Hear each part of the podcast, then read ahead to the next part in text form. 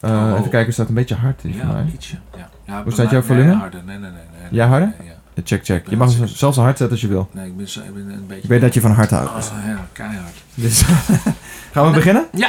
Oh, wacht even, want eh, dat kunnen we wel zeggen. Maar ik heb nu echt, ik ben nu een leveled up, dus we gaan nu echt beginnen met de Gordon Diablo Show. Vind je dat echt leuk om zo Nee. te doen? nou, we hebben, wel wat, ik gewoon doen, toch? we hebben wel wat eh, teweeg ge- gebracht weer met, eh, met onze podcast. Zo. Hè? Jeetje, dat is even een wervelwind. We staan ook in de top 10 trending, Ja, zagen we net. ja. Dus iedereen eh, die luistert, eh, Hartstikke bedankt voor het volgen. ja. Ik heb achtervolgingswaanzin, dus ik kijk wel over mijn schouder de hele tijd. Maar eh, hè, zo. ik geloof dat ik ook scherper ga zijn deze week. Had jij dat verwacht, eh, zeg maar, die reuring? Nou, Zo kijk, heftig. jij zei wel van tevoren dat je onder de loep gelegd zou worden, aan Ja, uitspraken. Serieus. Maar het is ook wel grappig. Wat, wat ik vooral grappig vond, was onder andere dus dat er dan zo'n aanvraag komt voor Jinek. Hè, gewoon waar we dan heel enthousiast op reageren. En dat ze dan vervolgens zeggen... Nee, maar laat die Don Diablo eigenlijk maar thuis. Weet je wel? En ik kom dan maar alleen en, en praat dan eigenlijk alleen maar over je hond. Dan mag je ook nog iets zeggen over je podcast. Ja, Dit is Nederlandse journalistiek, hè? Dit is, ik verdomme al met mijn hondje aan tafel ga zitten. Nee. Want het thema van deze podcast zou zijn toekomst. De toekomst. ja, Dat is even, even- ze leggen heel even uit aan mij wat jij er nou mee hebt. Want je hebt het zelfs op je, op je hand ge- getatoeëerd. klopt. Future. Ja, bij mij komt het vanuit een, eh, eigenlijk twee dingen. Ik ben echt opgegroeid met Star Wars, onder andere. En eh, Ja. ja. Ik vind het toch altijd wel heel raar volk hoor. Hoezo raar volk? Nou ja, dat zijn toch hele... Als het dat mensen zijn, Ja, trackies. Of dat William zijn Rutte, hè? William Rutte, mijn, een van mijn beste vrienden, die fotograaf, die heeft dat ook.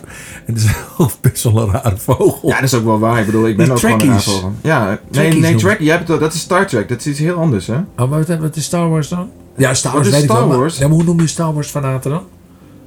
Eh, Star Wars en Star Trek is een beetje zoiets als eh, East Coast, West Coast. Ja, nee, dat Het is één ik grote wel. battle. Maar ja, hoe noem je Star Wars fans? Gewoon idioten. Ondertussen ga je de airco even uitzetten, want het is koud genoeg nu. Ja. Eh, speciaal voor jou geïnstalleerd, hè? Ja, je bent een schat. Ehm, ik maak je graag koud, dus...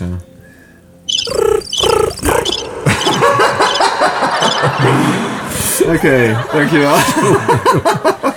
Oké, we gaan even weer. Even, ik, ben, ik ben er weer. Ehm, ik wilde dus zeggen dat Star Wars dus voor mij jeugdsentiment is. En dat ik dat zo mooi vind. Dus ik ben daarmee opgegroeid. Maar een ander ding waar ik... eh, wat Wat mij vind je heel- daar zo mooi aan dan? Want ik vind er geen reet aan, dat hele Star Wars niet. Maar jij, jij houdt van Wizard of Oz, weet je? Dat, ja, dat, is, dat snap ik dan weer niet. Nee, Is dat een hetero ding of zo dan? Is dat, moet je, is, ik weet het- wat is dat? Oh, nou ja, in Amerika zegt ze, eh, if you know Dorothy, then you are gay. Is he a friend of Dorothy's? Oh, is dat wat jij al? Daarom zeg je dat altijd. Oké. Ik begreep dat al niet. Oké, nee, dat verklaart veel. Dat is echt een gay thing. Oké, nou ja, dan, eh, dan is dat het verschil. Ik denk Star Wars is echt een ja, macho mannen ding, denk ik misschien. Nou, er zijn ook veel vrouwelijke fans. Macho mannen ding, hallo. Weet ik niet, het is niet zo macho. Princess Leia, hallo. Nou, dat is echt geen macho. Nee, dat is een vrouw. Dat, Ja, is, dat vonden wij vroeger als, Nee, als ja, jongetje. dat Was je daar, eh, daar werd je wel warm Dat van. is ook een gay icoon, Princess Leia. Ongetwijfeld. Ja. Nee, maar ik denk dat, eh, dat er ook helemaal geen gender vastzit aan een film eh, franchise, en, en, en, Ja. en maar Darth Vader is toch ook een type waarvan je denkt van, nou, die zou ook wel een donkere kamer ingaan en zich helemaal... Dit, dit, laat ik, dit ga ik je gewoon niet laten doen. Ik ga je nu niet gewoon Star Wars Legacy laten trashy hier gewoon before my eyes. It's not gonna happen.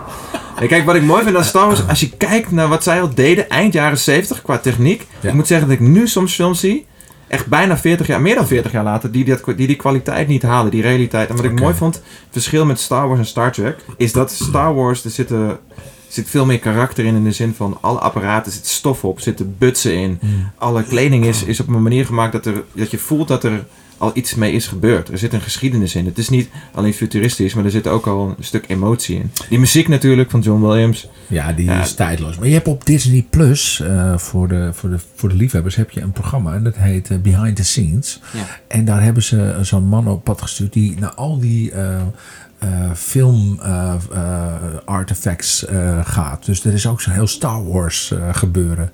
Ja, en jij, je, je wilde de Mandalorian ook kijken, toch? Ja, de Mandalorian, dat leek me wel te gek. Ik moet eerlijk zeggen, ik heb al twee afleveringen gezien. Dat vond ik dus wel echt heel gaaf. Ja, kijk, het mooie is van eh, wat, wat, wat ik dus. ehm, dat, zijn, dat is één, één onderdeeltje van waarom ik de hou van de toekomst en van sci-fi. Het tweede onderdeeltje is eigenlijk dat ik eh, toen ik klein was. Eh, daar hebben wij het wel eens over gehad. Dat ik te horen kreeg dat, ik, eh, dat de kans bestond dat ik niet oud zou worden. Ja. Misschien niet voorbij mijn tienerjaren. Dus in mijn hoofd wilde ik al heel snel in de toekomst leven. Ik wilde heel snel kijken wat zijn technologische toepassingen die ik nooit meer ga meemaken. Of misschien hoe, wel hoe oud was je toen, toen je dat hoorde? eh, rond 9 à 10 jaar. Oh, En toen, ja, Hoe moet je dat aan een kind uitleggen? het is niet echt specifiek uitgelegd. Ik heb het eigenlijk zelf helemaal geïnterpreteerd. En vanaf mijn 11e, 12e was ik al, had ik mijn eigen bedrijfje. Ik, ik leefde eigenlijk al bijna als een volwassene. Omdat ik eigenlijk gewoon het idee had, ik ga de toekomst niet zien. En daardoor ben ik natuurlijk altijd gefascineerd geweest door, de toekomst. Oké, nu begrijp ik het. Ja, dus daar komt het vandaan. En ik, ehm, Dat lijkt me echt bizar gewoon. Maar is er helemaal niks meer met je aan de hand? Dus gewoon, dat is allemaal genezen. Ja, ik bedoel, je weet het niet. Het kan morgen over zijn. En ik leef nog steeds zo, hè. Daarom, jij vraagt altijd aan mij, waarom, waarom ben je zo'n maniak? En waarom werk je tot ze Ja, vijf uur s'nachts? Omdat ik wel probeer het Roofbouw meeste uit elke dag te halen. Nou, dat is... Ja, maar roofbouw is, is, kijk, als je iets doet waar je zoveel passie voor hebt, dan is het, dan is het, dan wil je niks anders. Ja, maar je moet wel slapen, schat. I know. Je slaapt niet. Nou ja, ik kan ook niet slapen. Ik, Heel ben, weinig. ik heb insomnia, dus ik, ik, ik vind het heel moeilijk om überhaupt...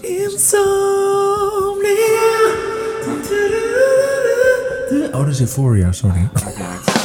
Hey, slaap, kan je heel ge- veel... geen slaappillen en zo. want Dat, dat doe ik als ik niet geslapen. Ik heb, Nou ja, ik heb angstaanvallen gehad na die overval. En ik heb toen uh, Themasapan en Oxazapan gekregen. Mijn hemel, wat lekker. maar dat is tijdelijk. Doe je dat nu nog steeds of is dat tijdelijk? Ik heb af en toe nog paniekaanvallen. Ja. En slik je dan nog steeds? Ik slik alles. ik wist het. Deze, deze zag ik aankomen. Nou, dat is niet waar trouwens, hoor. niet van iedereen. Maar Oké. Ehm, nee, ik pik maar wel, slik je nu nog steeds slaappillen? Ik pik wel alles. Je pikt alles. Oh god, ik heb geen eh, sound effects meer voor. Ga even door, zo. Ehm, ik slik nog steeds eh, af en toe eh Oxa en Themasapan om, om rustig te worden. Eh, omdat af en toe gaat het gewoon helemaal mis. Maar het is In mijn hoofd. is wel sinds kort toch? Sinds de, sinds de overval. Ja, nou ja, daarvoor eh, soms. Maar niet.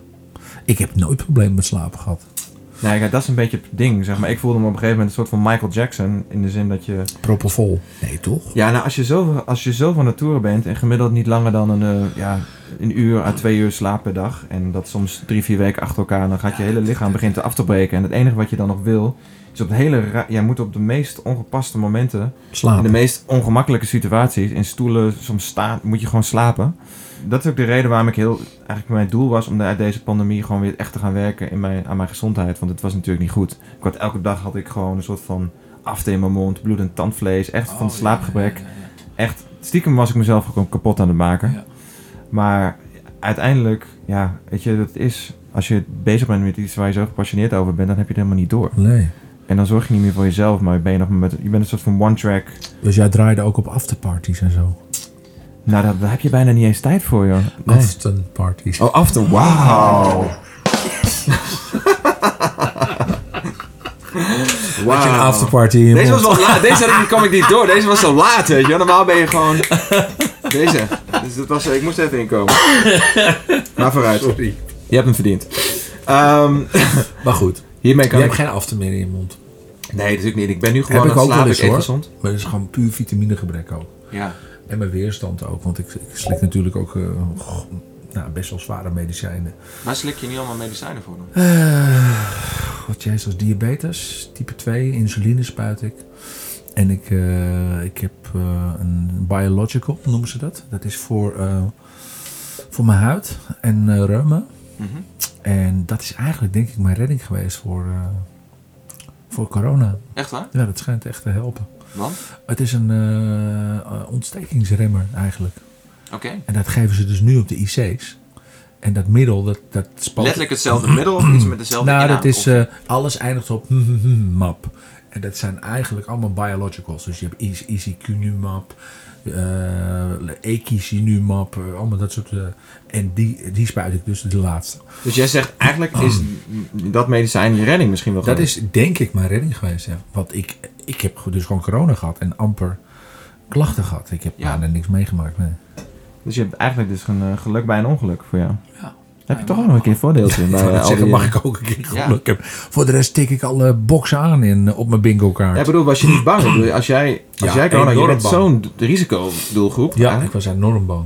ja. Ja. Maar gewoon Ik heb ook elke avond met zo'n thermometer in mijn mond gezeten. Zo van, wa- wanneer komt die koorts nou, weet je wel? niet gekomen, hè? Nee, Nee. nee. Maar je kan het nog een tweede jou. keer krijgen. Dus ben je nu heel... Wat zei je nou? Ik kreeg het alleen heet van jou. Dat is... eh, Hoe heet krijg je het precies? Toen je aan mij dacht. Lieve Gordon, Heukelroet, Cornelis. Laten we het over de toekomst hebben. Hou eens op met die onzin. Hoe zie jij de toe- toekomst? ken je Arthur Redabo?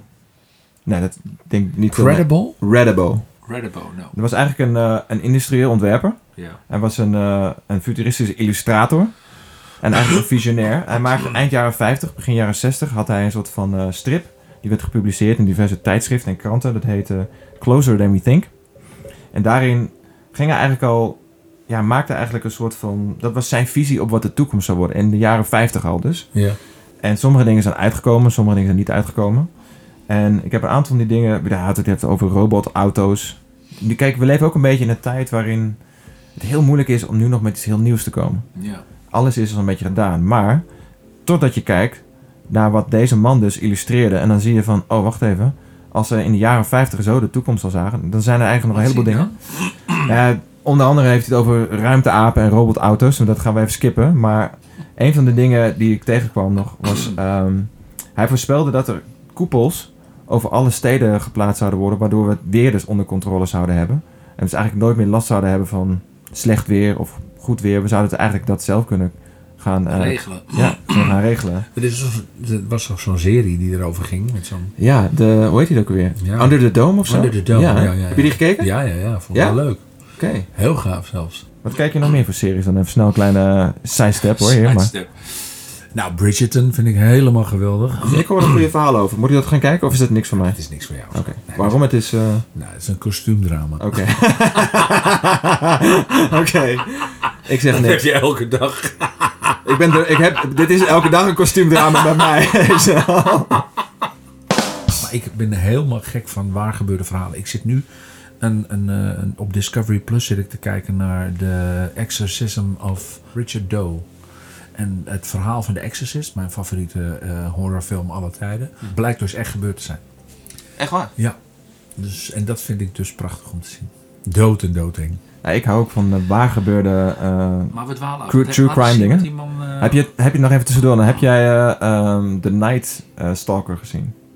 Op Netflix. Ook wel een aanrader. Over, ik kijk bijna alles over seriemoordenaars en ga me dan Ik niet... ook. Ja, wel, ja toch? Maar je ziet er ook uit als een serie. Daarom. Dus I, I need to see what my peers are doing. nee, maar op een of andere manier fascineert mij dat gewoon. En, en, en heel veel met mij. Want er, komt ook nog, er komen zoveel dingen over uit. En het, wat ik vooral heel spannend vind, is dat je eerst niet weet wie doet dit. En uh, uiteindelijk, aan het- op een gegeven moment als je weet wie het is, is het minder spannend. Maar Ik heb eh, hem gezien, The Night Stalker. ja, vond je ervan? Ja, krankzinnig. Ik ben ook gek op dat soort dingen. Sorry, maar we hadden inderdaad een kleine, een kleine sidestep.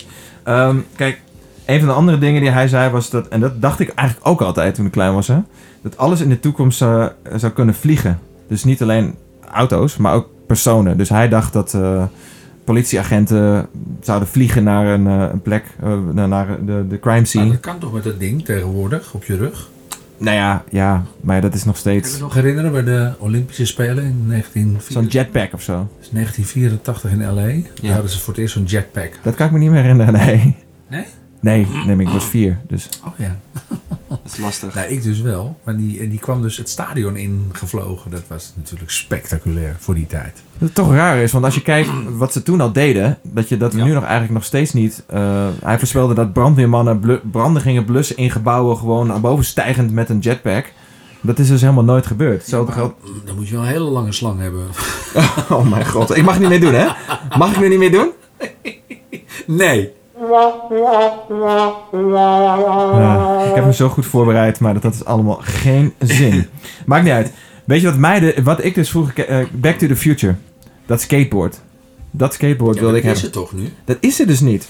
Oh. Nee. oh, ik dacht dat dat zo was. Moet je nagaan hoe, hoe stil we dus eigenlijk hebben gestaan in, in vergelijking wat we Dat is wel jammer.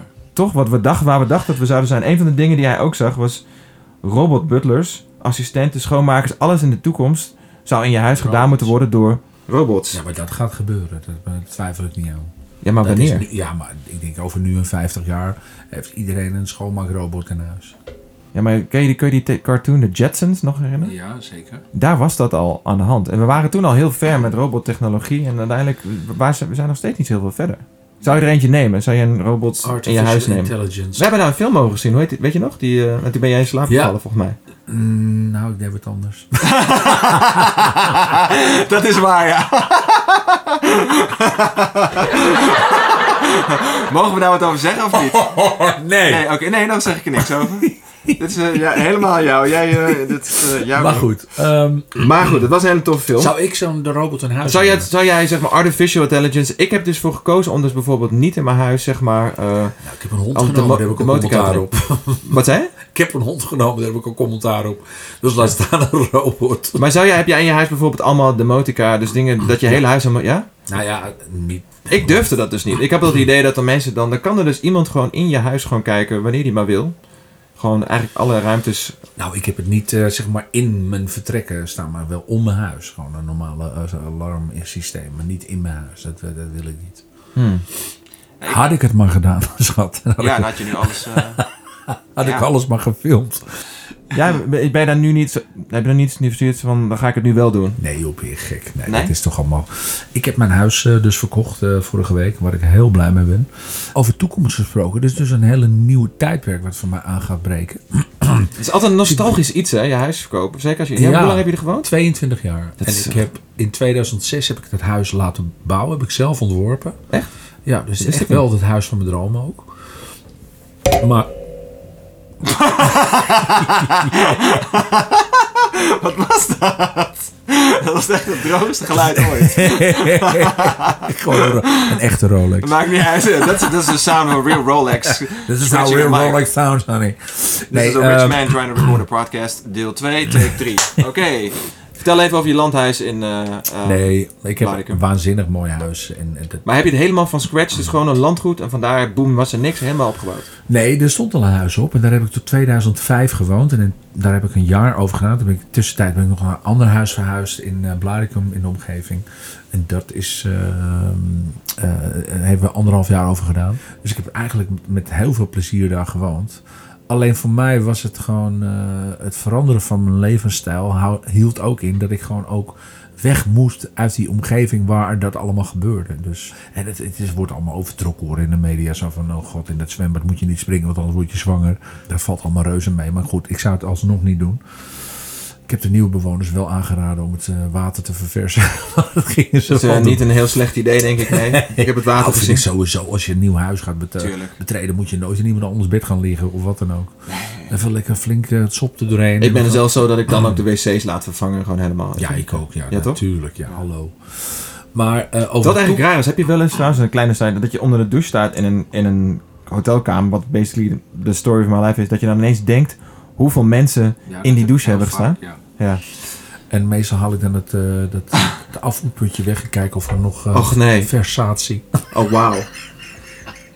Ja, wat doe jij als je haar ziet zitten van de, van de vorige eh, bewoner van de kamer? Nou, als ik hem zie, doe ik niks. Als ik haar zie, dan...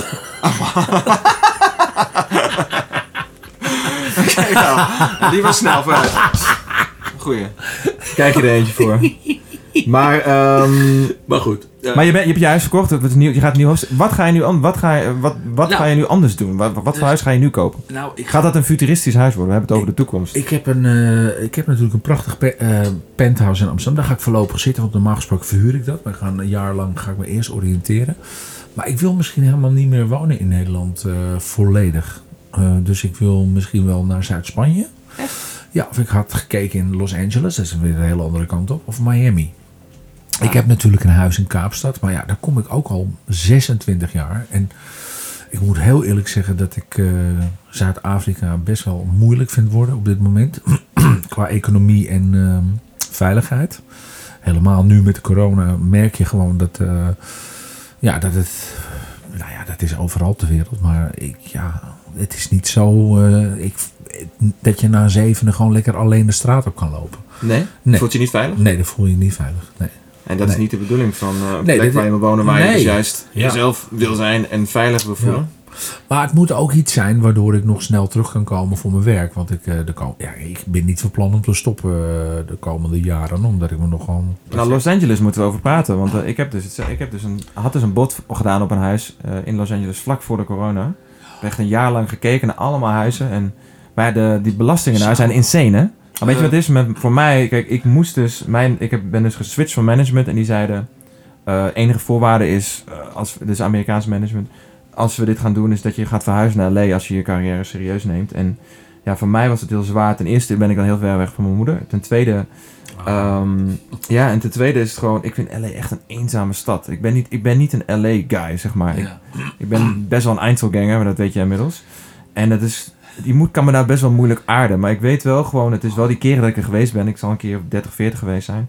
Elke keer als ik daar ben, gebeurt er iets. Is er magie? Zijn er mensen? Gaan er dingen Ja, heel ik, snel? hou, ik hou van L.A. Ja. Ik ben echt een LA-boy. ja? Ja, ja dat- ik hou van het klimaat. Ik hou van de mensen, van, de, van, van die wereld. En echt... Ik ben wel echt meer een New York eh, type, ja. Dus Ja, daar hou ik ook van. Ik ben sowieso dol op Amerika. Maar ik heb het echt een beetje vermeden sinds Trump. Maar ze zeggen nu, als je nu, eh, mijn manager woont in New York, hij zegt als je nu wil kopen, prijzen gaan echt een ridiculously laag op dit moment. Dus het is een goed moment om nu te investeren. zag ik al een paar mooie huizen dat ik dacht van wat? Ja. ja, nee, dat is bizar, want ik heb dus een jaar gekeken naar huizen. En dan denk je, nou, Los Angeles, dat ga je niet kunnen betalen. Maar het is betaalbaarder dan Amsterdam. Wel even uit de buurt houden van, eh, die, van die bosbranden. Ja, ja je moet, Volgens mij is heel Californië afgefikt. Maar jij hebt het huis van je buren ook gekocht hiernaast. Ja, klopt. Dus Ja, het wordt nog groter. ja ik denk... eh, Wat ik, ik moet je in zo'n groot huis, man? Je hebt niet eens een vrouw. Nee, maar ik zie... eh, Wil je kinderen nog? ik wil zeker, zeker nog wel kinderen. En van jezelf ook. Dankjewel. Eh nee, ik wil niet nee van iemand anders. Dus geef me maar, ja, ja als, als jij draagmoeder wil zijn, dan ben ik down. Ik heb wel het postuur. Ja, Je, hebt, je bent al zwanger. maar terug naar, eh, ehm, nee kijk, Het huis van de toekomst. nee dat huis, eh, voor mij was het meer, ehm, ik, ik heb ook een special gedaan op MTV Cribs. Ik, dat was voor mij een soort van mijlpaaltje, want ik dacht, Ook heel leuk. Ja, ik heb het gezien. ik keek daar vroeger naar als, als jong mannetje, Ja. van, yo, al die rappers, al die, en volgens mij ben ik de eerste en de enige Nederlander die dat gedaan heeft tot nu toe. En ik, dat was een soort van, kijk, ik heb altijd mijn privéleven afgeschermd. En ik, voor mij ging het alleen maar om mijn muziek en om, om, mijn, om Ben de je bij dingen de juiste, ben je bij de juiste terechtgekomen?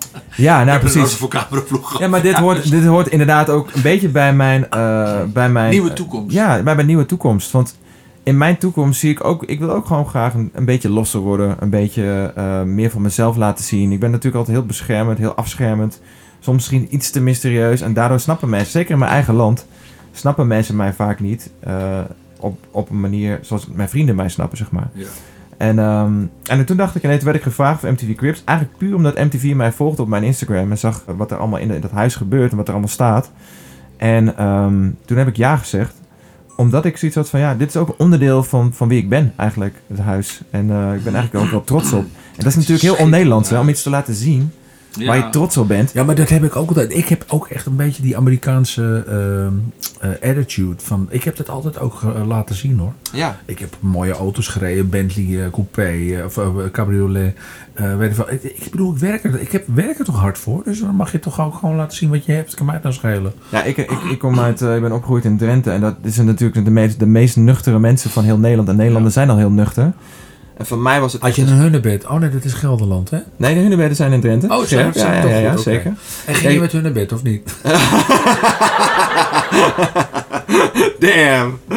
Oh, heerlijk. Ehm, nee. eh, ik ging met ik, ben pas van ik was volgens mij, ik was bijna twintig toen ik ontmaagd werd. Dus het duurde Nee. Ja, ja, ja. Twintig? Ja. Oh jeetje. Dit is, wel, dit is dus, dus zoiets wat ik normaal nooit zou zeggen. Maar goed. god. Nee, ik was, eh, ik was eh 17 toen ik met een meisje voor het eerst ging. Ja. Toen wist je nog niet dat je gay was. Nou, toen ik haar zag wel. Oh, was het zo erg? Nee. Nee? Nee, nee, nee, nee. Maar eh, nee, dat Hoe weet was je- het? Dat weet je. Ja, eigenlijk best wel. eh, hoe moet ik dat uitleggen? Het was niet vreselijk, maar ik vond het ook niet prettig. Ik vond het een gedoe. Ja? Ja. En ik was 18 dat ik voor het eerst met een, eh, met een jongen dan. Voelde dat dan ook comfortabeler dan bij de vrouw? Of- Nou ja, het was mijn fysiotherapeut. Dat was sowieso lekker. Dat is heerlijk. hoe, ontstond, hoe ontstond dat? ja, Na Ja. een fysiotherapie sessie? Ja? nou ja, ja. Dat is wel echt het ideaalbeeld wat je hebt in je hoofd. heerlijk was het. Ja. Heb je ook wel eens als je een massage neemt en het Ja. is een mooie vrouw, dan denk je wel Ik eens had in ook je drie keer in de week fysio. Ja? Wauw. Dit was gewoon letterlijk... Hoe oud was hij? Hij was, eh, even kijken, ik was 18 en hij was 25, 26. Oké. Ja, mooie man. Maar- verdorie. Maar Ja. wel gewoon, eh, dat, dat moment wist je wel van, ik wil allebei. vrouw. Had hij, wat zeg je? Hij had een vrouw. Ja. Interessant. Ja, dat hebben, dat is the story of my life. Was je verliefd op hem dan? Nee, nee, nee. Dat Nee, toch? niet. Nee. Dus het was oké. Het was gewoon aan het, ja, het was gewoon een beetje aan het experimenteren. Maar zo is het de story of your life. Wat bedoel je daarmee dan? Nou, ik val gewoon eh, per definitie op, eh, op mannen die niet echt gay zijn. En die dan plotseling dan wel voor mij gay worden. die zitten Ja, aan te kijken. Maar dat heb ik vaak gehad. En, eh, en heel veel van mijn ex-vriendjes hebben dus nu ook kinderen en, en een vrouw. Echt? Ja. Maar denk je dat iedereen, denk je dat iedereen indirect in zichzelf wel iets heeft, gewoon eh, in, in, bij curious is? Nee. Want wij hebben het er ook wel eens over gehad en ik heb je ja, ook gezegd van ja, mij, ik heb die interesse niet, zeg maar. Nog Ehm, niet. Nog niet. Je weet, je weet, nee, maar kijk, ik ik bedoel, you, you never know, pigs are flying. Maar ik heb op dit moment niet de interesse. Eh, en kijk, je het heel zeker, schat? nee, maar ik denk niet dat iedereen per definitie eh, iets gays in zich heeft. Ik denk wel dat mensen nieuwsgierigheid hebben van nature. En dat is iets heel anders. Maar ik denk een rechtgeaarde heteroseksuele man of vrouw... die gruwelt bij het idee dat hij iets met een, iemand van zijn eigen geslacht moet doen. Ja. dus Maar- degene die is het dan zo? wel...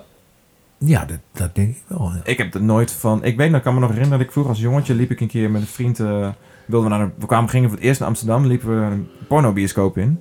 Maar we liepen de verkeerde zaal in. En eh dat was gay porn. Die op dat moment fullscreen gewoon echt drie bij vier zo boom in je mik. Als je 14, 13, 14 bent is dat even, en je komt uit Koevoorde, dan is dat eventjes boom. Komt even in je gezicht. En hij rende heel hard weg. En dat kwam letterlijk in je gezicht. Hij rende heel hard weg. En echt gillend, letterlijk. En ik, ik heb eigenlijk, ben even gaan zitten. Ik ben even gaan kijken. En het, wat, ik vond het niet afstotend of zo. Ik, en ik, toen heb ik later nog heel erg gedacht... Maar zei, ja, ik bedoel, stotend was het wel, maar niet afstotend. Het ging het stoten naar me toe. Ehm, nee, maar ik, ik, ik, ik, en toen liep ik naar buiten en toen zei hij nog mij van, waarom vond je dat niet, vond je niet verschrikkelijk? Ik zeg, nee, ja, ik heb niet, ja. ik heb het ook nooit raar gevonden om twee mannen. Sommige vrienden vonden het raar om twee mannen Te zien zoenen Ja, te zien. Maar ik heb zoiets van, dat is eh, voor mij heel met een man gezoend of niet? Wat zei? Heb je wel eens gezoend met een man? Eh, nee. Zou Ook nu willen zoenen met me of niet? Wat zei? Zou je nu willen zoenen met me? Nee. Jij bent heel erg scruffy. Jij, jij, als je mij, ja, ja, Ik heb ja. helemaal geschoren. Nee, dat Ja, voel ik altijd wel. Ik heb een sikje, maar... Ja, maar ik zou maar kijken, wat wel altijd Als ik is... me volgende keer scheer, dan... Als ik helemaal glad ben. Nee, ik hou er niet van. Ik hou niet van glad. Maar die van jij, dat schuurt zo. Nee, ik heb, wat ik wel bijvoorbeeld altijd deed... Omdat jij mij altijd probeert te zoenen en dan vastpakt en dan... eh, ja, dat is gewoon zo. Nee, maar kijk, ik heb geen afkeer. Kijk, wat heel grappig was, ik, ik, eh, wat dat betreft zijn, ben, ben ik een beetje opgegroeid als een Italiaanse familie. Mijn vader en ik en mijn broers en ik, wij, wij zoenen elkaar ook altijd. Dus ik vind het niet raar om een man te zoenen als ik, van iemand, als ik om iemand geef. Ik, ik weet nog dat ik stond op de mainstage van Tomorrowland en had ik mijn moeder uitgenodigd. Ik weet wel dat we wereldnieuws zijn, hè? Als we, als we dat doen. Nou, dan laten we dat dan als cliffhanger voor de volgende bewaren. Als jij mij kan overtuigen. maar wat, ik dus, wat het dus was, ik had mijn moeder dus al uitgenodigd. op Op de- zoenen nu ineens. Wat zei? Nee, laat maar. ik ga toch dit punt maken. Nee, ik had, ik had mijn moeder uitgenodigd op de mainstage van Tomorrowland als, Ja. als gast. En toen stonden we daar. En toen kwam ze eraan en toen, eh, toen ze aankwam, toen stond ik haar op de mond. En dan kreeg ik later heel veel mensen die vonden dat heel raar. Oh. Die dachten van, ja, dat doe je niet met je moeder. Maar ik ben zo opgegroeid. Ik ja, maar bedoel- ik deed het ook met mijn vader en moeder. Ja. Nou, mijn Ja. vader dan op zijn wang, omdat eh, die dronk nogal veel. Ja, dat is een, een- een slechte adem te vermijden. Godverdorie. Ja? Nee, maar mijn moedertje wel. Waarom niet? Ja, tuurlijk. Nou, ja, maar mensen vonden dat dus wel raar. Die mis ik wel hoor, die kus af en toe van nou zo. Nee, zo. Hoe lang geleden is je moeder nu? eh? Tien jaar. Heerlijk. Tien jaar. Even, even een, eh, kleine herverfrissing. Ja, Gordon is weer terug. Heb je het weer warm? Zet die airco maar weer aan. Zet hem weer een standje. Ik had dus gewoon letterlijk... We hadden net eh, Telegraaf TV hier over de vloer. Heel, Die zei dat heel zijn- leuk ook. Was een leuk item, hè? Behalve die ruzie van jou dan. ik vind het wel mooi. Je bent wel echt... eh je staat wel op je strepen. Vind ik wel mooi om te zien. Ja. trouwens. Ja. Maar je had het even over je moeder. Eh, over Ja. toekomst gesproken, want Nou, je bent nu wees. eh, al, al, al meer dan tien In jaar je wezen wel, wees. ja. En Eh, deze ben je nu wees. Ja. Ja. Maar wees nu even eerlijk. Wees, wees blij. Nou, wees- Kan je nou niet één keer serieus wezen? Serieus. Damn it. Ik, ik Nee, wees maar even ik- serieus. Ja. Ehm, het is dat je me erop wees, want anders had ik het Ik wist dat je nog ging komen? Oh, heerlijk die poolwind. Oh. Ja, die polwind staat op is ook Ik heb dus gewoon bij jou een airco laten installeren. Nee, Ja. mijn moedertje, eh, vader zijn er niet meer. Mijn vader eigenlijk al heel lang. Al 24 jaar is hij overleden. En eh, mijn moeder 10 jaar. Eh, dat eigenlijk eh, nooit. Omdat ik best wel behoefte heb aan die, aan die geborgenheid. Daarom vond ik het ook zo leuk om bij jouw moeder te zijn van de week. Ja, klinkt heel gek. Maar Ja, even voor de het luisteraars. voelde echt gewoon eventjes. Dat We ik, waren dus eh, inderdaad... klinkt al eh, zo, schattig. ja, nou, en eventjes... en het, het was... We hebben onszelf hebben we natuurlijk gigantisch vermaakt. Maar mijn moeder was natuurlijk ook... Voor haar is het gewoon... Stel je voor, je woont in een huis in Hengelo. En Gordon staat ineens midden in je woonkamer. Met een hele grote bos bloemen, een hele grote glimlach. En je hebt een hele avond echt alleen maar gewoon lekker eten, goede gesprekken, Ja, veel lachen. Jij was en stil.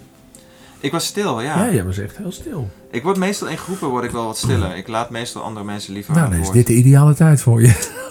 Is Maar ik ben toch ook een enorme einds- eindselganger. Dan vind ik het leuk om dit te doen, want jij trekt mij natuurlijk een beetje uit mijn schulp. En ik, dat is wel iets wat ik ook als doel Ik heb. trek hem uit je gulp, bedoel ik.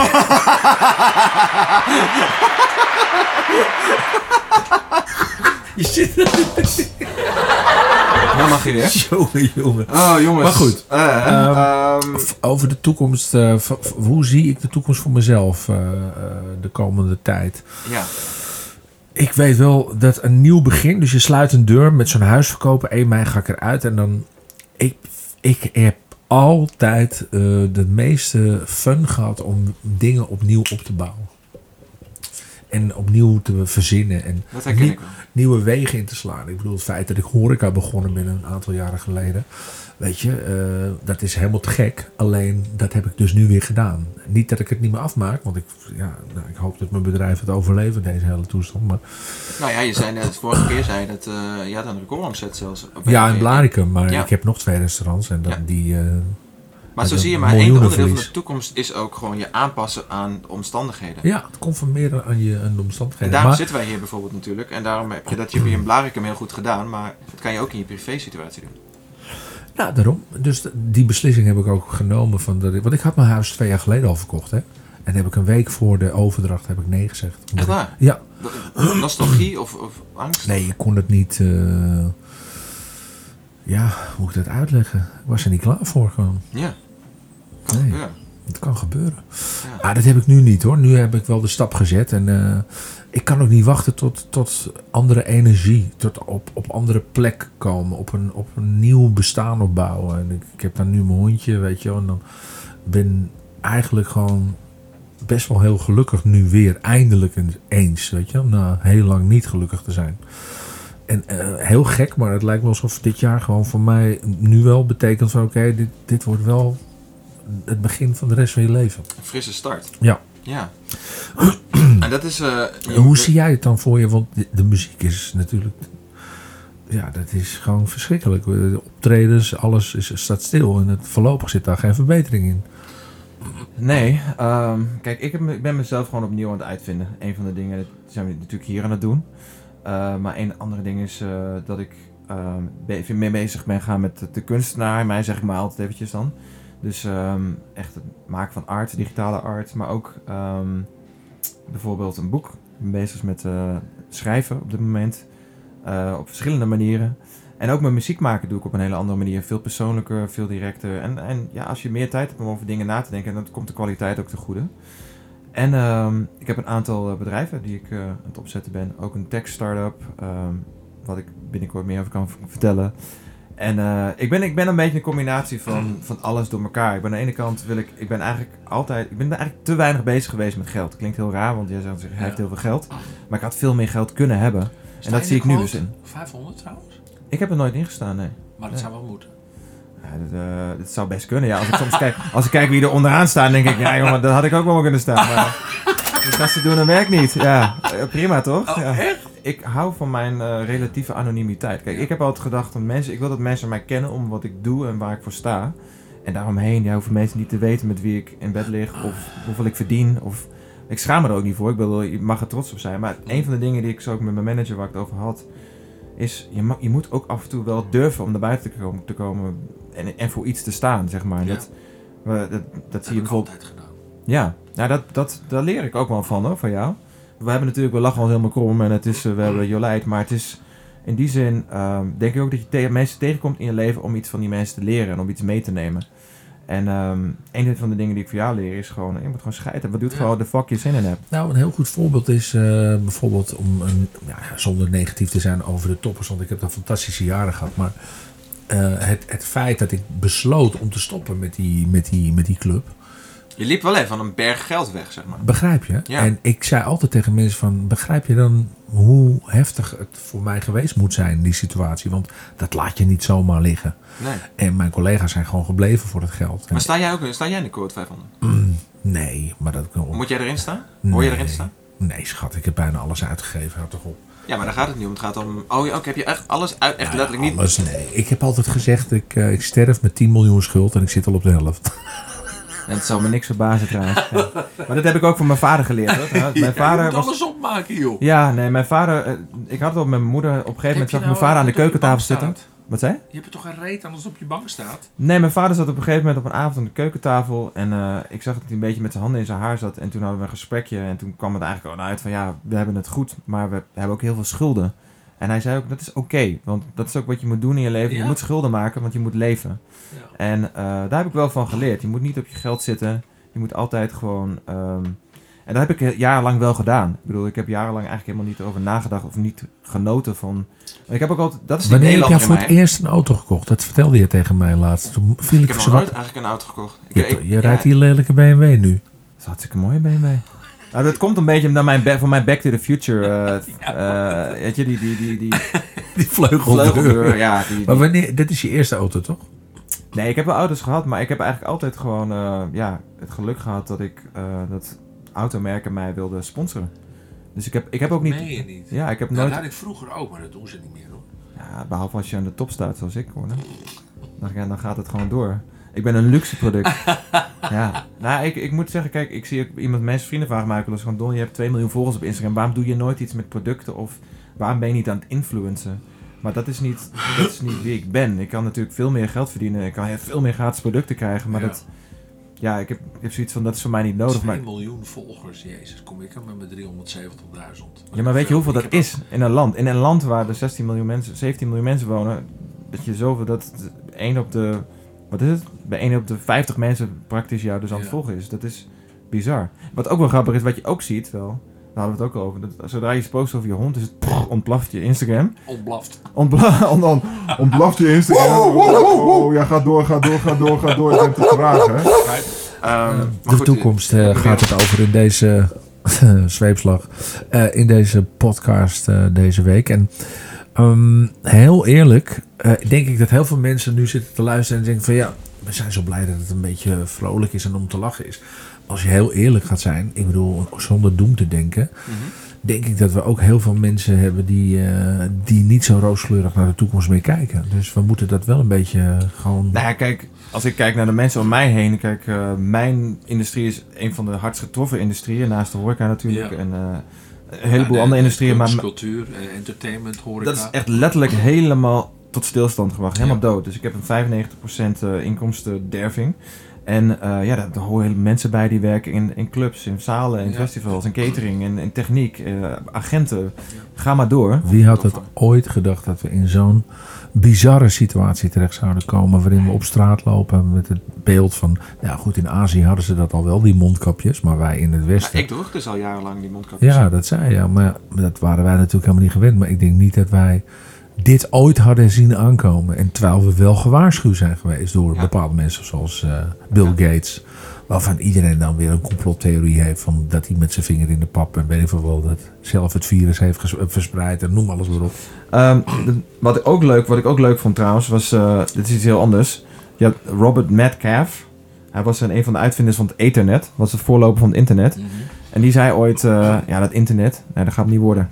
Ja, ik weet nog dat ik, eh, toen ik jongetje was, had ik een computertje, dat was had een intranet. Dat was een computer, die stak je dan in de muur, gewoon eigenlijk in je telefoonaansluiting. En dan daar kon je communiceren met niemand eigenlijk. Het stelde eigenlijk helemaal niks voor. Maar dat vond ik zo spannend. Dat was helemaal voordat er internet was. Ik bedoel, jij kan je nog helemaal een tijd herinneren voordat er internet was. Toch?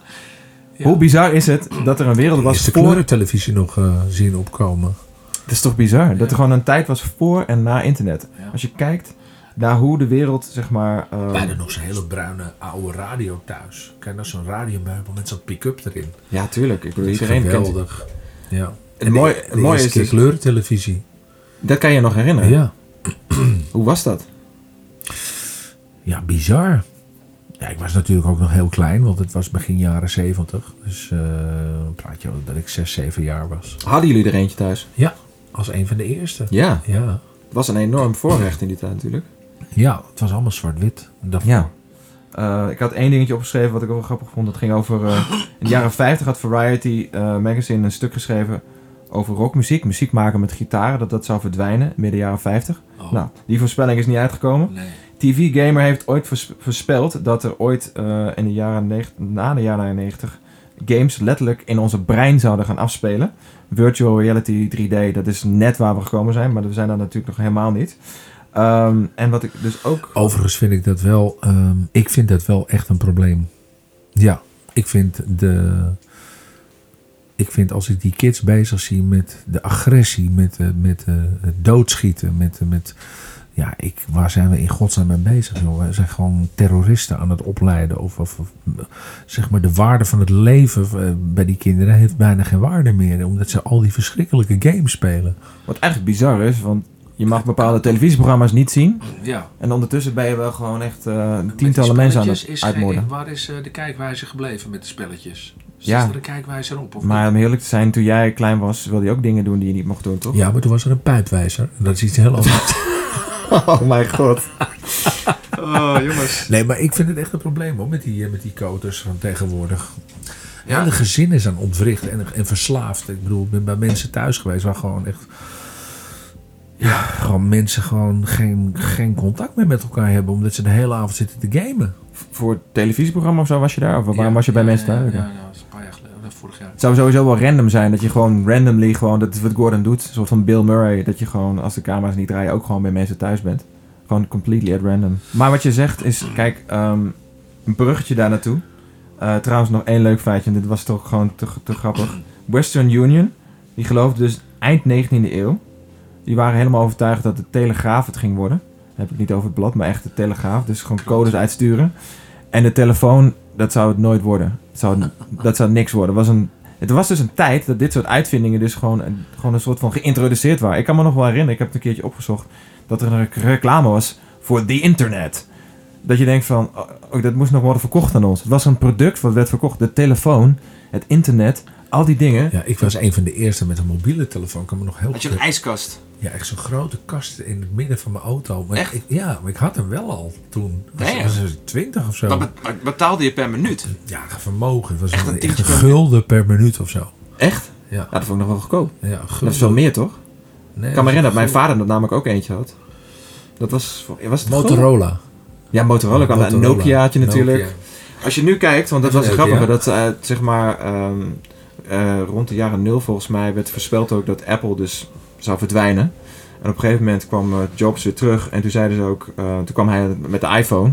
Toen zeiden de concurrenten, eh, de Bill Gates en de Microsoft, nou dat gaat hem ook niet worden. Nee, als je nu kijkt hoe de iPhone, de Mac, heb jij, ben je een Mac, heb je een MacBook en je hebt een iPhone? Ja. Je hebt zelfs de Apple Watch, dus Ja, nu ja, niet. nu niet, nu heb je een Rolex, maar ja, ik moest even... moet even, even flexen. Soms moet ik eventjes... Dat is goed. Vandaar dat hij ook net tegen de microfoon aanging. Even laten weten wie de baas is. Ehm, maar het bizar hoe, hoe één zo'n apparaatje de, de hele wereld kan veranderen. En ehm, het hele grap is, als je kijkt nu, eh, volgens mij eh, kunnen we nu niet meer zonder eh, onze Nee. mobiele telefoon, zonder social media. GPS. nou, Ben jij verslaafd aan social media? Nou, ik ben wel verslaafd aan mijn telefoon. Ja, maar ik ben verslavingsgevoelig, dat zei ik toch? Kijk eens op je telefoon. Je kan zien hoe... Schermtijd, hoe- 8 ja. uur en 35 minuten. 8 uur en 35 Ja, dat is minuten? best wel veel. Dat meen je niet. Ja. best wel veel. Dat is een derde van je dag. Dus een derde van je dag slaap je. Een derde van je dag zit je op je Hoe het telefoon. bij jou dan? Ah, ja, ongeveer. Wel ook iets van 2,5 uur. Vind ik ook veel. Nou, dat is, dat is niks. Dat is niks. 2,5 Nee. uur, gast. Ja, goed, als je Einzelganger bent, dan vind ik 2,5 uur ook best wel lang. Wil je minderen? Nou, ik, ik, wil, ik zat sowieso van de week te denken door al dat gezeik van de week. Dacht ik echt van over die hond en over Gerard en over wat. Ik denk, wat, hoe zou heerlijk zou het zijn als ik in één keer alles eh, eruit haal. Waarom doe je het niet? Hoe zou je leven er dan uitzien? Stressloos? Vrij? Ik zou het niet meer lezen, ik zou het niet meer weten, ik zou het niet denken. Ja, ik zou het dan wel horen via, via, via. Nou ja, een van de dingen waar we het... dus- Je gaat dus eh, een aantal eh, media-outlets aanpakken, maar daar staan ook hele kwetsende commentaren onder. Maar ik ben dus ooit... Mijn moeder die ging op een gegeven moment commentaren naar mij toe oplezen onder eh, publieke posts of, of, of eh, publicaties. Ik zei tegen mijn moeder... ehm, ja, lees het alsjeblieft niet. Want ik weet gewoon, ja, mensen gaan gewoon dingen over je Ja. zeggen zodra je in het publieke oog komt. Dus ik ben gestopt met het lezen van commentaar. Af en toe op mijn eigen Instagram, omdat ik, ik heb nu in de loop der jaren heb ik het geluk dat er nu een hele positieve beweging is ontstaan. Eh, dat, ik, dat, er, ja, dat er gewoon een hele goede vibe is. Maar bij jou, en natuurlijk heb je, dus je hater or love him, weet je wel. Dat is Gordon. Maar Dus er zijn heel veel negativiteit, maar je leest dat nog wel eens, af en toe. Nou, je krijgt het te horen en ik, natuurlijk lees ik het. En eh, nou, niet alles, maar gelukkig. Maar wat ik wel eh, vind, dat als ik het zou doen, dan zou ik toegeven aan die haters om dan te stoppen met toch de leuke dingen die ik breng eh, met dat hondje. Nee, maar dat moet je nooit positiviteit. Nee, maar Je moet alleen niet lezen. Je moet alleen een commentaar niet lezen. Ja, ja, ja. Dat moet je, kijk, je moet dan ook gewoon, als je dan Gordon Nou, bent, vind ik ook, moet je ervoor staan. Je post het, voor de rest gewoon. Je kan ook je commentaar uitzetten zelfs, Ja, als je wil. Het is ook, waarom leven we in een maatschappij dat commentaar nodig is? nou, wat ik, wat ik wil bewerkstelligen is dat ik gewoon wil ehm, bereiken dat anoniem reageren gewoon verleden tijd is. Dat, dat, dat, dat moet niet meer kunnen. Ik denk dat het voor onze hele samenleving op zich het beste is. Dan gaan we elkaar meer respecteren. Ga je meer respect en waardering krijgen. Dat er niet meer mensen worden gestalkt, gepest, ehm, gebullied. Maar dan praat je Foto's- over publicaties, zeg maar. Publicaties, ja, maar ook mensen die gewoon gestalkt worden. Mensen die foto's, waar, Ja, maar op social media worden. kan je niet. Op social media maak je gewoon een nepprofiel aan. Dat ja, kan maar niemand dat, voorkomen. maar dat mag niet meer. Dat kan niet meer. Ja, maar dat, dat, dat moet je, jawel, dat is niet onmogelijk. Als jij met je DigiD moet inloggen, dan is dat niet onmogelijk. Dat zou, dat zou echt een mooi punt zijn voor de toekomst. Dat Als is gewoon- voor de toekomst mijn streven en daar ga ik alles aan doen. Het enige probleem is dat ik daar wel crowdfunding voor ga eh, eh, eh, organiseren. Omdat ja, die kosten alleen, dat kan ik gewoon. Gordon is on a mission. Nee, maar ik ga het doen. En ik weet zeker dat er gewoon zoveel mensen die nu zitten te luisteren en zeggen van ja, Gordon, je hebt gewoon gelijk. Eh, Nou, weet je, weet je wat gewoon raar, wat ik raar vind? zou Van, iedereen een tientje betalen, dan, eh, dan, dan zou het al. is het al opgezet? Kunnen ze al ergens heen? Dan kunnen we al. Nou, dan gaan we sowieso. Ik ga de Nederlandse staat dagen. Dat staat sowieso vast. Dat kan ik, daar kan ik nu al. Dat, nou ja, ik moet het nog overleggen met mijn juristen. Maar we gaan zorgen dat we een goede zaak hebben. En dan gaan we uiteindelijk naar het Europese Hof. Dat is een heel traject. Je hebt al een keer een soortgelijke zaak en best wel... Ja, dat is, heel lang geleden. het is heel lang geleden. Maar je hebt al iets een keer eh, de media, zeg maar... eh, Jurisprudentie veroorzaakt dat, dat, Ja. je, dat je niet zomaar iemand op de foto mag zetten. Ja, daar is jurisprudentie over. over Want soms kan me voorstellen als je nu luistert, je denkt van ja, wat gaat Gordon nou doen, weet je wel? Maar Nee, ja, maar kijk, het, het, het moet afgelopen zijn. Kijk, ik vind, ik vind het prima om kritiek op mij te hebben of op, of op om personen. Dat moet ook vooral zo blijven. En er zijn columnisten en weet ik. Of, eh, Maar niet anoniem. Maar niet anoniem. Maar ook columnisten kunnen te ver gaan in hun eh, kritiek. En Maar dat is ook een beetje waar columnisten voor zijn, toch? Ja, oké, maar eh, eh, je moet het. Ik vind een columnist. eh, het moet gewoon. Hou het gewoon een beetje netjes. Gewoon een soort van. beschaafd. Gewoon. Maar dat is ook wel een beetje de niet taak, op de. toch? Ja, Van- maar je hebt echt, je hebt echt wel hele kwetsende dingen hoor. Dit gaat gewoon een, een proces worden waar ik doorheen ga. En dat ik, heb ik helemaal in mijn hoofd. Maar ik wil er gewoon voor gaan strijden dat die anonimiteit, dat we daarvan afgaan. Ja, ik denk dat er een grens zit tussen zeg maar anonimiteit en vrijheid van meningsuiting. Die moet ook altijd bewaakt worden. Nee, die Dus- moet bewaakt worden, want het is ons grondrecht. Alleen eh, het anoniem reageren, het eh, mensen stalken, het eh, fake accounts Ja. opzetten, het Dat is, mensen bedreigen, mensen met de dood bedreigen, mensen discrimineren, eh, noem maar op. Dat gaat, moet gewoon niet meer anoniem kunnen. Zullen wij volgende keer, is het misschien wel leuk, je hebt ook zo'n Zoenen. zo'n ding op... Hè? Dat sowieso. Eh, nee, je hebt ook een, je hebt zo'n programma voor mij dat mensen... Gaan we wel oefenen? Lezen dan... luister nou naar mij. Eh, die, le- die lezen dan tweets voor, kwetsende tweets. ja. Ehm, ik heb laatst ook, eh, want we zijn- bezig met een documentaire. En waar moest iemand vroeg aan mij van, kan je eens een keer wat dingen van jou opzoeken die mensen over jou gezegd hebben? Nou, dat zaten echt dingen bij, dat, dat, daar word je gewoon eng van. Ja. En ehm, een daarvan was trouwens ook iemand die zei van, eh, dat is tien jaar geleden, van deze, deze, dit zal nooit wat worden met deze DJ. Kansloos. Dat vond ik wel leuk inmiddels. Hij staat inmiddels in de top 10. Dus degene die dat geschreven heeft, dankjewel Fuck jou. voor de motivatie. maar ehm, wat ik wil zeggen was, wat ik raar vind eigenlijk, is zeg maar dat, zeg maar, dat mensen de moeite nemen om zoveel om iets negatiefs te zeggen. Dan, Ja. dan- ik zie dat dan voor me in een hele fysieke vorm. Ik stel me voor, vergelijkbaar met een heel ander verhaal. Je zit ergens in een kantoor en iemand komt ineens, duwt de deur open, komt naar binnen terwijl je midden in een vergadering zit en die gaat ineens gewoon je hele PowerPoint presentatie trashen met compleet onsamenhangende redenen.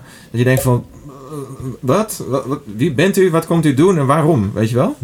Mensen die gegronde kritiek hebben, dit, prima. Ja, mag allemaal. kritiek mag altijd, maar je hebt zoveel mensen die gewoon Maar dat- om het, om het, om het haten, Schelden, haten. het Maar ook haten, compleet gewoon uit context. doodsbedreigingen. eh, ik heb alles al aan mijn adres gehad. Maar die doodsbedreiging, dat dingen, daar neem je, kan je toch niet serieus nemen? die moet je tegenwoordig wel serieus nemen. Ja. Ja, ben je dan, Ja. voel je dan ook voel je dan een soort van angst?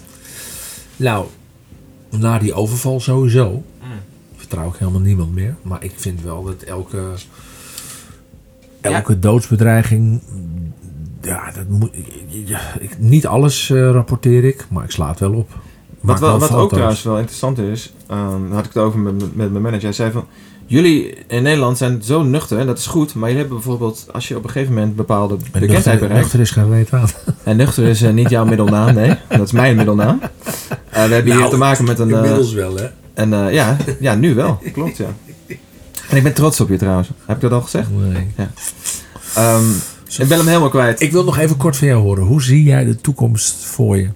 In een paar zinnen. Kijk, ik denk wel dat de toekomst gaat veranderen. Ik denk dat we gaan leren waarderen wat we hadden. Sommige dingen zullen ook niet meer terugkomen. Dat moeten we gewoon onder ogen zien. Ik denk dat, schudden moeten we vergeten. Ik denk dat, er, dat er meer afstand uit... Daar kunnen we niet onderuit. Er gaat meer afstand Ja. ontstaan tussen mensen. Ja. Maar we gaan ook meer leren waarderen. De band en de niet-afstand die we hebben tussen mensen waar we om geven. Er is een crisis, een nationale gezondheidscrisis. Maar er is straks natuurlijk ook een enorme economische crisis. Nou, als alle wonden zijn gelikt en we moeten ons allemaal weer gaan, moeten weer gaan opkrabbelen.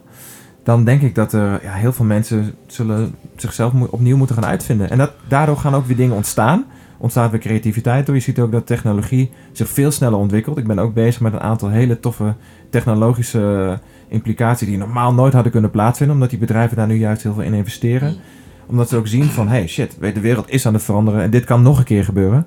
En dat is wel weer een positief ding. Want je ziet wel dat er dus een heleboel spannende dingen worden ontwikkeld die al jaren geleden ontwikkeld moeten worden. Waardoor dus eigenlijk de visie, waar we nu het net over hadden, aan het begin van, eh, van de uitzending, dus ook eh, eerder paar worden zinnen, gerealiseerd. Wat zei je? Vroeg in een paar zinnen. Ja, maar zo doe ik dat. Jij gooit die one-liners eruit. Ik eh, maak je steekhoudende eh, statements, eh, Gordon. We hebben waarschijnlijk drie luisteraars wel gaan verloren. Maar daarom zit jij hier. Gaan. Weggezet. Gooi, maak nog even een gekke grap. Gooi er nog een grap in. Nee, nee. Hoe ik de toekomst zie. Kom maar. de toekomst zie ik voor me eh, dat we sowieso wat jij zei, dat we veranderen in samenleving en noem maar op. Wat overigens niet eens een slecht ding is. Ik denk dat we gaan schrikken over hoezeer de, eh, de wereldbevolking gaat groeien. Eh, omdat we allemaal denken dat er zoveel mensen doodgaan, maar er wordt, iedereen neukt zich helemaal kapot in deze lockdown. En ik denk dat er een soort van Komt baby- babyboom? babyboom komt Ja. van hier tot Tokio. Dat denk ik ook. En dat we een nog groter probleem gaan krijgen. Maar goed, dat geldt terzijde. Eh economisch gezien denk ik dat we afscheid gaan nemen van een paar hele grote eh instituten eh, qua bedrijven in, in Nederland. Ik ga geen namen noemen, maar ik denk dat dat niet meer overeind houden is. Uiteindelijk gaan we er komen. Maar wel op een andere manier. Mag ik er nog één dingetje toevoegen? Ja. Vroeger gingen mensen naar het theater hè, en op een gegeven moment dacht iemand, nou we gaan dat gewoon op een scherm eh, projecteren, dan noemen we een bioscoop en dan gaan we op een stoeltje zitten en dan moest iedereen heel wat lachen. Dat gaat natuurlijk nooit gebeuren, dat is oerzaai. Nou, inmiddels weten we wat de bioscoop heeft gedaan. Gaat er zoiets gebeuren voor de muziekindustrie? Gaat er Ja. een tijd komen dat je dus gewoon zit te kijken naar Thuis. iemand op een, nou thuis, maar ook gewoon dat je naar een concert gaat. Dus gewoon eens vergelijken met een bioscoop, dat je gaat naar een hologramprojectie van iemand die gewoon thuis aan het performen is met Ja, een eh, motion tracking suit. Nou ja, ik heb al voorbeelden gezien dat dat gebeurt. Dat ehm, artiesten optreden en dan met een gigantische videowall Ja. eh, qua eh, publiek. Zou je daar zelf een kaartje verkopen? Nou ja, als het eh, iemand is die ik te gek vind, dan, dan zeker. Waarom niet? Alleen de sfeer van een live concert of van optreden, ja, dat is natuurlijk... Het is, het is wel gewoon live allemaal. Alleen het is niet het hompje vlees. Want ik heb er ook over na zitten denken. Wil ik nog de rest van mijn leven, hè, tot ik helemaal oud en versleten ben, dit hompje vlees nog in 263 vluchten per jaar van links naar rechts eh, toe gooien? En, Waarom en hou je het niet neerslepen? exclusiever, man? Gewoon. Eh, nou ja, je kan of dat doen, of je kan het wel gewoon. Ik kan gewoon op zaterdagavond een show doen in Tokio, die ik doe vanuit mijn huis met een motion tracking suit en een, eh, en een hologram. En in principe zie ik het publiek, het publiek ziet mij. Het enige wat is, is dat, Waarom Ja, doe je het niet? Dan probeer het eens. guess what I'm working on. Zullen we daar maar op afsluiten? Want eh Ja. dan ga ik te veel verklappen. Dat is een hele mooie, mooie, mooi einde van deze podcast. Ik vond het weer gezellig, Donnie. Ik vond het ook heel gezellig. Ik vond dat wel ook mooie dingen gezegd zijn dit keer. Nou ja, ik, eh, ik was blij dat je minder op die knoppen hebt gedrukt. Want dat geeft het toch wat meer zo cachet. leuk. Weet je hoeveel dat ding gekost heeft? Hallo, ik moet er wel gebruik van maken, gast. Hallo. Ehm, ja, laten we dan even weer? afsluiten met een eh, lachende piraat. Zo slecht. Omdat het gewoon zo slecht is. Eh, maar ja, op dit moment heb ik, wel- ik heb soms het idee dat ik alleen voor sta. GordonDiabloShow at gmail.com En dan mag jij bepalen waar wij de volgende podcast over gaan eh, praten. Ja, gordondiabloshow.gmail.com En we hebben ook een telefoonnummer. Als je, Oh, dus, ehm, je dat kan ook een leuk. voice note achterlaten. Op Nou. 06 06 130 36 703. Dus 06 130 36 703. En als je iets leuks te zeggen hebt of een vraag hebt, dan eh, gooi je weer gewoon in Ja. de uitzending. En dan, eh, Ja, dat is leuk. En niet schelden alsjeblieft. Gewoon, als, ook als je een hekel aan ons hebt of aan mij alleen, dan gewoon, mag je best wel zeggen, maar hou het netjes. nou, nou, nou. Zeg jij dat nou echt? Dat vind ik helemaal niks voor jou. Nou ja, je hoeft het... Au. Oh, jongens. Mensen, doe gewoon waar je zin in hebt. En dan kijken we gewoon of het in de uitzending komt. Maar, Ja. maar laat je gewoon wel gaan. En, eh, maar wanneer zijn we er weer? Van de week weer, toch? Ja, we gaan even weer? kijken. Gewoon, eh, Deze doen we, eh, gaan we morgen uitzenden. We zijn eh, op maandag en donderdag, afhankelijk van hoeveel Oh, het inspiratie is we nu twee keer in de week. Nee, het is niet twee keer in de week. Hou eens even op. Maar deze gaan we even overleggen of we deze al gewoon al eerder online gaan zetten. Ja. Want we, ja, ik bedoel, we zijn later ook een beetje drijven door ons op gevoel, toch? Ja. Ja, maar in, in principe moet je elke maandag in de gaten houden. Ehm, maar sowieso, ehm, ja. Is het zover? Sorry. Jongens. Nou, Gordon, dankjewel. Het was een fantastische uitzending. Volgende week zijn we weer met de Gordon Diablo Show.